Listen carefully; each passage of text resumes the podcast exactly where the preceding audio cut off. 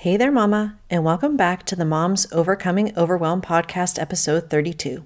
I'm Emily McDermott, and I am here beside you on this journey as we work together to declutter your home, head, and heart. I hope you enjoyed last week's conversation with Danielle Bettmann. It is critical that we recognize the lies we are telling ourselves as parents that keep us stuck in unhealthy patterns of stress and overwhelm, which affects how we show up as moms. Focusing on our core needs is paramount to giving our children our best, and decluttering allows us to make the space to focus on foundational self care, which impacts everything else. Today, I'm sharing seven lies you are telling yourself about your stuff that is causing you to hold on to what you don't need and what isn't serving you in the life you want to create. Because we believe these lies, our clutter is literally blocking our path. If we can dig into our beliefs around stuff, we can recognize the truth and find freedom in letting go. This episode is my favorite kind practical and tactical. So, what do you say? Grab that notebook and pen and let's dive into today's episode. Hey there, Mama! Are you tired of all the stuff crowding your home, calendar, and mind? Do you wish you could say goodbye to the endless to do list running around in your head? Want to declutter but don't know where to start? You're in the right place. Welcome to Mom's Overcoming Overwhelm, where you will find proven and practical solutions to declutter your home, head, and heart. Hi, I'm Emily, a wife, boy mom, and simplicity seeker. I struggled to get pregnant and felt overwhelmed until I discovered decluttering could create the physical and emotional space I needed to become a mom. Now, two kids later, I've transformed my life and motherhood by developing simple systems around decluttering, capsule wardrobes, kid stuff, cleaning and tidying meal planning, time management, and more, and I can't wait to share them with you.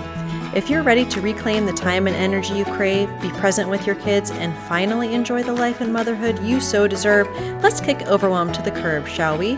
Grab your lukewarm coffee, your notebook and pen, and clear off some counter space. Let's do this.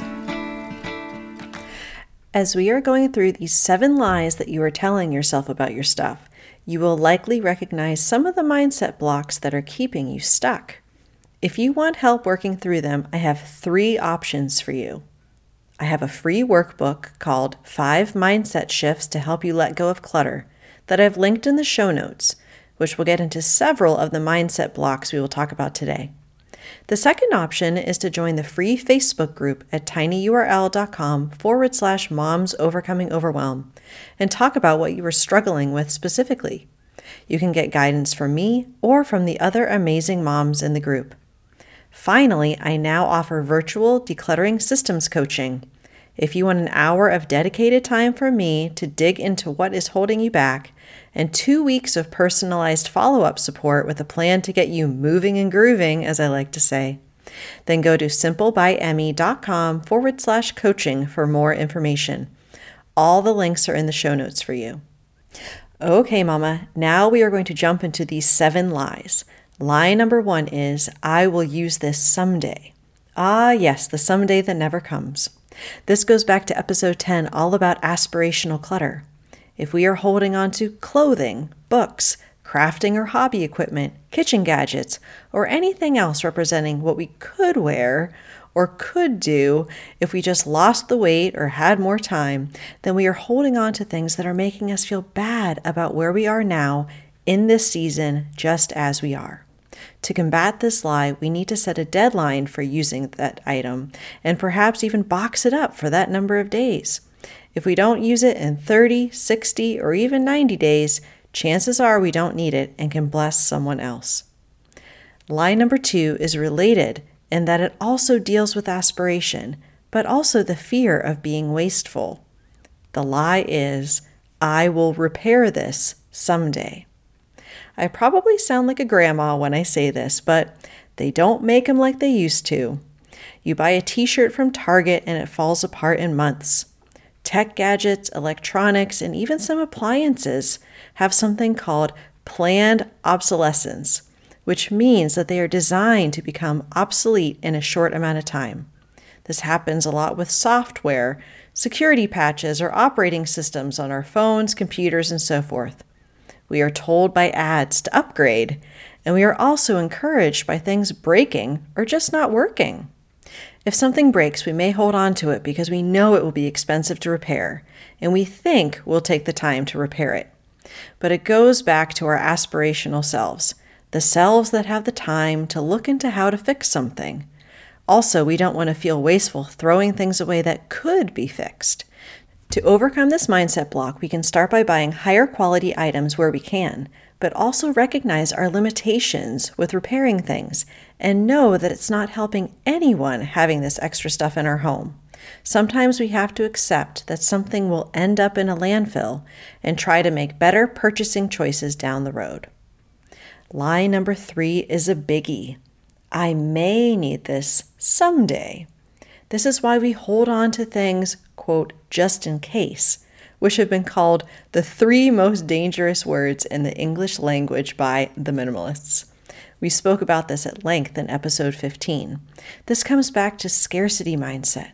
We're worried we won't have the things we need when we need them. And this also goes for our kids and their stuff. My son may ask about this random craft he made at camp someday. He may realize that I donated that toy he never played with. I may need that extra vase in case my husband buys me two bouquets of flowers on the same day. These are all coming from a fear of not having enough, of not being prepared for a potential situation that will likely never happen. If you focus on what you have, feel grateful for it, and also recognize where you could bless someone else with the excess that you have, it helps you to break through this just in case scarcity mindset. Moving right along to lie number four I need this item to preserve the memory. This has to do with sentimental items, which we spoke about at length in episode 11. The longer we own something, the more memories are attached to it. But our memories are not in our stuff, they are in the stories that we share with the people that we love. If you give away a baby blanket your grandmother made, you are not tarnishing the memories that you have of her giving it to you when your child was born. We can take a photo of the item, tell the story around it, and if it is truly important to us, hold on to the best of the best and even use that item in a creative way. Lie number five holds me back more than I'd like to admit. This thing is worth, fill in the dollar amount. We spoke in episode 4 and episode 9 about the endowment effect, that we give things more value simply because we own them. So, when we recognize that we aren't using something anymore and want to sell it, we become indignant when people aren't paying what we think the item should be worth. I think I've told the story of the three foot Batman cave that retailed at $100. I figured I could get at least $50 for it on Facebook Marketplace, but it turns out that this heap of plastic was not worth what I thought it was. But selling it for $20 was far better than having it take up a ton of space in our basement. We don't like to be wasteful or regret our purchasing decisions, but we always have to remember that once we've paid for something with our money, we don't have to keep paying for it with our time and energy to store and maintain it. Let it go and learn to be more intentional with your purchases going forward. Okay, Mama, I'm sure you can guess what I think about lie number six. I just need to get more bins, containers, or organizational tools so I can get my stuff organized. Newsflash you don't need more bins, you need less stuff. Decluttering is always the first step before we step foot in the container store. Remember episode 6 when we spoke about artificial boundaries in the container concept? We can use some of the natural storage spaces in our homes, such as a bookshelf, for example, to decide how much we keep from a certain category. We can look at what we need, use, and love first, and that's what we keep. Only if there is space within that designated boundary do we even look at the maybes. The other way we make decisions about what we keep before we organize anything is looking at our capacity to manage it. Remember episode 30? Before you go out and buy an organizational bin or container system, understand whether you have the capacity to manage the things that you plan to put into them.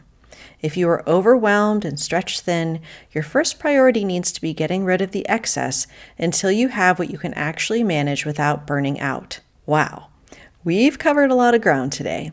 Here's the last lie you were telling yourself, one that I can personally help you overcome. It is Decluttering this will take too much time. We look at our homes and it seems like we won't ever make a dent, so we don't even try. But I promise you, you can declutter in short spurts of time and make a real difference in your home. Next week, we are going to start a new 15 minute a day decluttering challenge in my free Facebook group. Join us, and I will prove to you that you can declutter in less time than you think. So, to recap, your lies are keeping you stuck in a house full of clutter. Here are the seven lies that we are believing and telling ourselves. Number one, I will use it someday. Number two, I will repair it someday. Number three, I may need it someday, so I need to keep it just in case. Number four, I need it to preserve the memory. Number five, this is worth fill in the dollar amount. Number six, I just need to get more bins, containers, or organizational tools. And line number seven, decluttering this will take too much time. I hope this episode blessed you. If so, please share it with a friend and feel free to join my free Facebook group at tinyurl.com forward slash moms overcoming overwhelm. Next week, we'll be talking with Jennifer Mackey Mary from Everyday Style and the Everyday Style School podcast about finding your style, being put together, and avoiding decluttering regret when it comes to our clothing. I'll see you next week. Bye for now. If you like today's podcast, here's what you can do. Just take 30 seconds to leave me a review. I know you're a busy mama, you're overwhelmed, in fact, but 30 seconds of your day makes such an impact. I'll be blessed by your words, they'll definitely make my day. And who knows, you might be entered for this month's giveaway. In Apple Podcasts, scroll down to write a review. Thanks so much for your time. I'm so grateful for you.